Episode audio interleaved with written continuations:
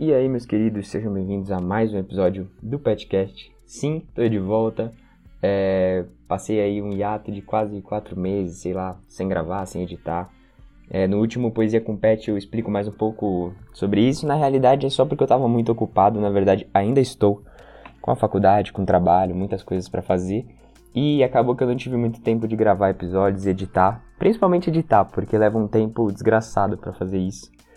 Mas enfim, é, me motivei para voltar a gravar. Mas antes de, de ir para o assunto desse episódio, eu queria fazer alguns avisos e pedidos de desculpa. Pedidos de desculpa ao meu amigo Caio, ao meu amigo Vitor e ao meu amigo Murilo, que foram as pessoas que eu gravei os últimos episódios do podcast. Episódios estes que não foram ao ar, por motivos de eu estar muito ocupado e não ter tido ânimo para editar. É, o Caio, o episódio que eu gravei com ele foi sobre automobilismo. E na época ele não acompanhava muito Fórmula 1 ainda, só outras modalidades mais informais, enfim. E ele até falou para eu não postar aquele episódio, porque agora ele tá acompanhando Fórmula 1 e entende muito mais. Só que como eu tava quase na edição daquele episódio, é provável que um dia eu ainda poste ele, e aí depois eu gravo outro sobre automobilismo para ele mostrar que agora ele sabe.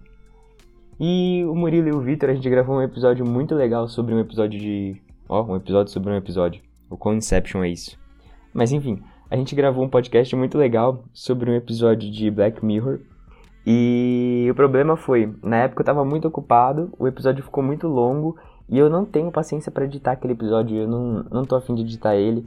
Então me desculpa Murilo, me desculpa Vitor, mas é provável que aquele episódio nunca vá ao ar. A não ser que um dia eu contrate algum editor, o que eu não pretendo fazer tão cedo porque eu não tô afim de gastar esse dinheiro. Mas enfim, tendo dito isto, é, mais um recado sobre o Petcast. É, queria dizer que agora eu vou tentar gravar com mais frequência, mas eu vou fazer uns monólogos e mais curtinhos, sabe? porque o tempo que eu gasto para editar é muito grande, é, ter que ajeitar na rotina das pessoas que eu vou gravar, é, quando dá, quando não dá para gravar, é um trabalho complicado, enfim. E quando eu gravo monólogo é só uma faixa de áudio, fica bem mais fácil de editar. E basicamente é isso, eu vou tentar gravar com mais frequência e vai ser só monólogo por enquanto. Quando eu tiver com mais tempo, é provavelmente mês de dezembro, janeiro aí, talvez eu grave alguns episódios com mais pessoas, porque eu acho muito legal quando o episódio é uma conversa. E eu me divirto muito gravando com meus amigos, então. Basicamente é isso. Outro ponto importante, eu até comentei no último Poesia com Pet, é, inclusive vai lá e ouça. O nome é Caneta do Destino, a poesia que eu li. Eu tô pensando em fazer os episódios com uma edição um pouco menos dedicada, porque isso facilita o meu tempo. Então, eu queria saber o que vocês preferem, se episódios com mais frequência e uma edição, entre aspas, pior, ou se episódios com menos frequência e uma edição melhor, tá? Então, deem esse feedback aí. Qualquer sugestão, dica, é só mandar na DM do meu Instagram, mtspet, de Matheus Pet, e é nóis. O episódio de hoje eu vou falar um pouco sobre algumas reflexões que eu tive nesse primeiro turno das eleições, na verdade, nesse ano inteiro aí que eu acabei me aproximando um pouco mais da política na prática e de alguns candidatos também. Então o episódio de hoje vai ser sobre isso. Beleza?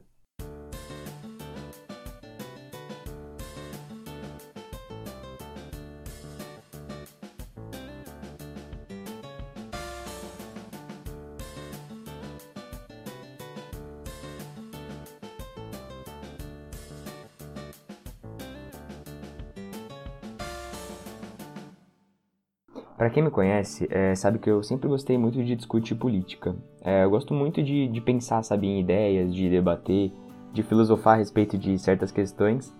Então, política sempre foi um tema atrativo para mim.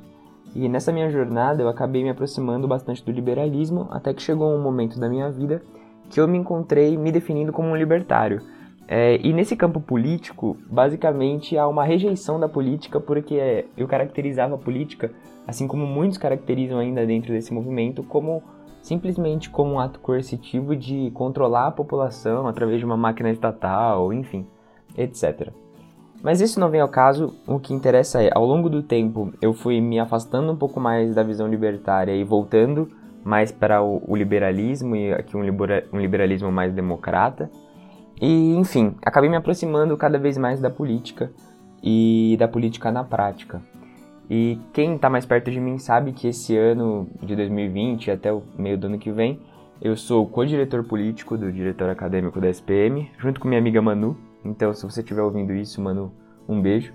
e nesse ano a gente se aproximou bastante da política na prática, principalmente através do movimento estudantil e através da Universidade Vai às Urnas, que é uma organização que junta três entidades estudantis com o objetivo de aproximar o ambiente universitário do ambiente político. Então a gente promoveu vários debates com candidatos à vereança de São Paulo, a gente promoveu é, debates com candidatos à prefeitura, enfim, um projeto muito interessante. Inclusive, se você quer ver algum desses debates, por mais que o primeiro turno já tenha passado, tá lá no, nos nossos canais, tá lá no, nas nossas redes sociais, nas redes sociais do UVAL.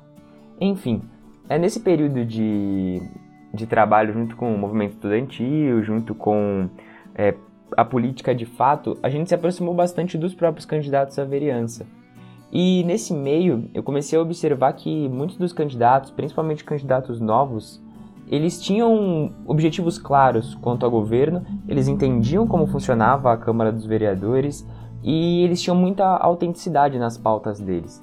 E aqui eu nem estou falando entrando no mérito ideológico, de pessoas só que eu concordo ideologicamente. Eu estou falando desde candidatos mais à esquerda, do PSOL, do PDT, é, candidatos da rede que tinham planos de governo muito estruturados e tinham um brilho nos olhos para entrar na Câmara dos Vereadores e fazer alguma diferença. Candidatos do Novo também, que tinham pautas super relevantes para a cidade de São Paulo nos próximos anos.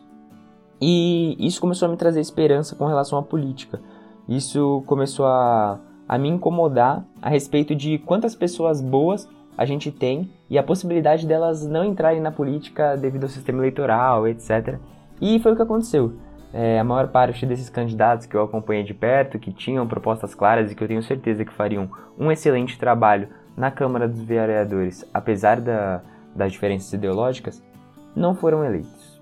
E aí eu fui analisar e vi que 62% da Câmara dos Vereadores aqui em São Paulo tinha sido reeleita. E aí que entra a minha reflexão e algumas perguntas. Não estou aqui para dar respostas e mais para perguntar junto com vocês e promover essa reflexão. E a reflexão é: 62% da Câmara foi reeleita. Então, será que realmente 60% dos vereadores na cidade de São Paulo estão trabalhando bem? Será que os vereadores estão realmente cumprindo o seu papel e essa reeleição é uma confirmação disso, de que eles estão fazendo o que um vereador deve fazer na Câmara? Mas quando a gente se pergunta isso, a gente tem que pensar numa questão um pouco mais profunda ainda que é: qual é o papel de um vereador? Ou ainda mais profundo, será que a população e a grande massa que vota sabe qual é o papel do vereador? E é nesse momento que eu começo a duvidar de que a população realmente saiba o que um vereador faz ou o que um vereador tem que fazer. E aqui vai um exercício muito de dia a dia. Eu vou falar um pouco da minha realidade, do, do meu redor, mas tente fazer uma reflexão aí é, ao redor dos seus familiares, das pessoas que você conhece, do seu grupo de amigos. Para quem não sabe, eu moro em Goianazes, e durante esse período eleitoral é muito comum a gente ouvir: é, vote em tal candidato porque esse é o candidato de Guaianazes. Vote em tal candidato porque esse é o candidato que pensa na nossa região, o candidato que faz pela nossa região. E muitas vezes, quando as pessoas citavam esses tipos de ação por parte do, dos pré-candidatos ou de candidatos a vereador, ou de vereadores, esses que foram reeleitos, eles estavam falando de atribuições que na realidade nem são é, do poder legislativo é, que nem são dos próprios vereadores. Então, a vereança em São Paulo muitas vezes acaba funcionando, principalmente nos bairros mais afastados do centro, numa lógica de clientelismo, numa lógica onde um vereador é, promove algum tipo de conserto de buraco em rua, é, uma, uma construção de uma praça ou de uma quadra que teoricamente não seria atribuição dele, mas ele promove de, de alguma forma esse tipo de projeto e aí a população começa a ser basicamente cliente desse vereador. Então, para quem quiser entender mais sobre clientelismo também, tem um podcast muito legal chamado Politiques, é do Nexo, e eles têm um episódio lá sobre clientelismo, então ouça esse episódio que é muito legal. Mas enfim, voltando ao caso, eu comecei a me questionar isso, sabe? Quanto as pessoas votam baseada nesse clientelismo, e é esse tipo de coisa que faz com que mais de 60% de uma Câmara seja reeleita, é, mesmo com as pessoas não sabendo de fato o que esse vereador ou vereador, enfim, tem feito lá dentro do poder legislativo municipal. E sei lá, essa foi meio que a reflexão que eu tive. É, por outro lado, eu tive um pouco de esperança, porque tiveram pessoas novas que entraram, é, pessoas também qualificadas, e há uma perspectiva de que para os próximos anos o eleitor talvez esteja mais consciente, mas aqui fica um apelo para mim. Nas próximas eleições, vamos tentar convencer as pessoas de votar mais ideologicamente e menos baseado no clientelismo. Então, estudar realmente o que um vereador faz, é, qual as atribuições dele, pessoas que realmente são autênticas e que têm planos de governo bem estruturados para poder fazer de São Paulo uma cidade melhor. É, não cheguei muito a lugar nenhum com essas minhas reflexões, na verdade só queria falar um pouco isso que eu fiquei pensando. Fiquei um pouco triste ao ver que muitos candidatos qualificados, tanto à esquerda quanto à direita, não conseguiram entrar na Câmara dos Vereadores. Mas pelo menos ver que existem pessoas que estão dispostas a estudar, estão dispostas a, a pensar em coisas factíveis para a cidade de São Paulo ser uma cidade melhor, já me dá alguma esperança de que no futuro a gente vai ter uma política bem feita, uma política com um nível muito mais alto do que a gente tem hoje em dia. E é basicamente isso. Muito obrigado por você estar comigo aqui nesse momento de reflexão. Muito obrigado por refletir junto comigo nessa questão e até o próximo episódio.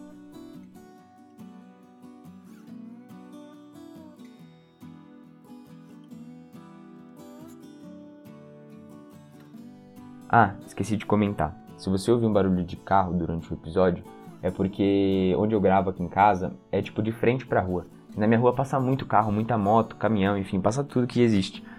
E aí acaba fazendo muito barulho enquanto eu tô gravando e eu não consigo abafar esses ruídos no, na edição, enfim. Então peço que se você ouvir algum barulho de, de algum veículo automotor aí durante a gravação, ignore, tá? Então, beijos do pet. Tchau!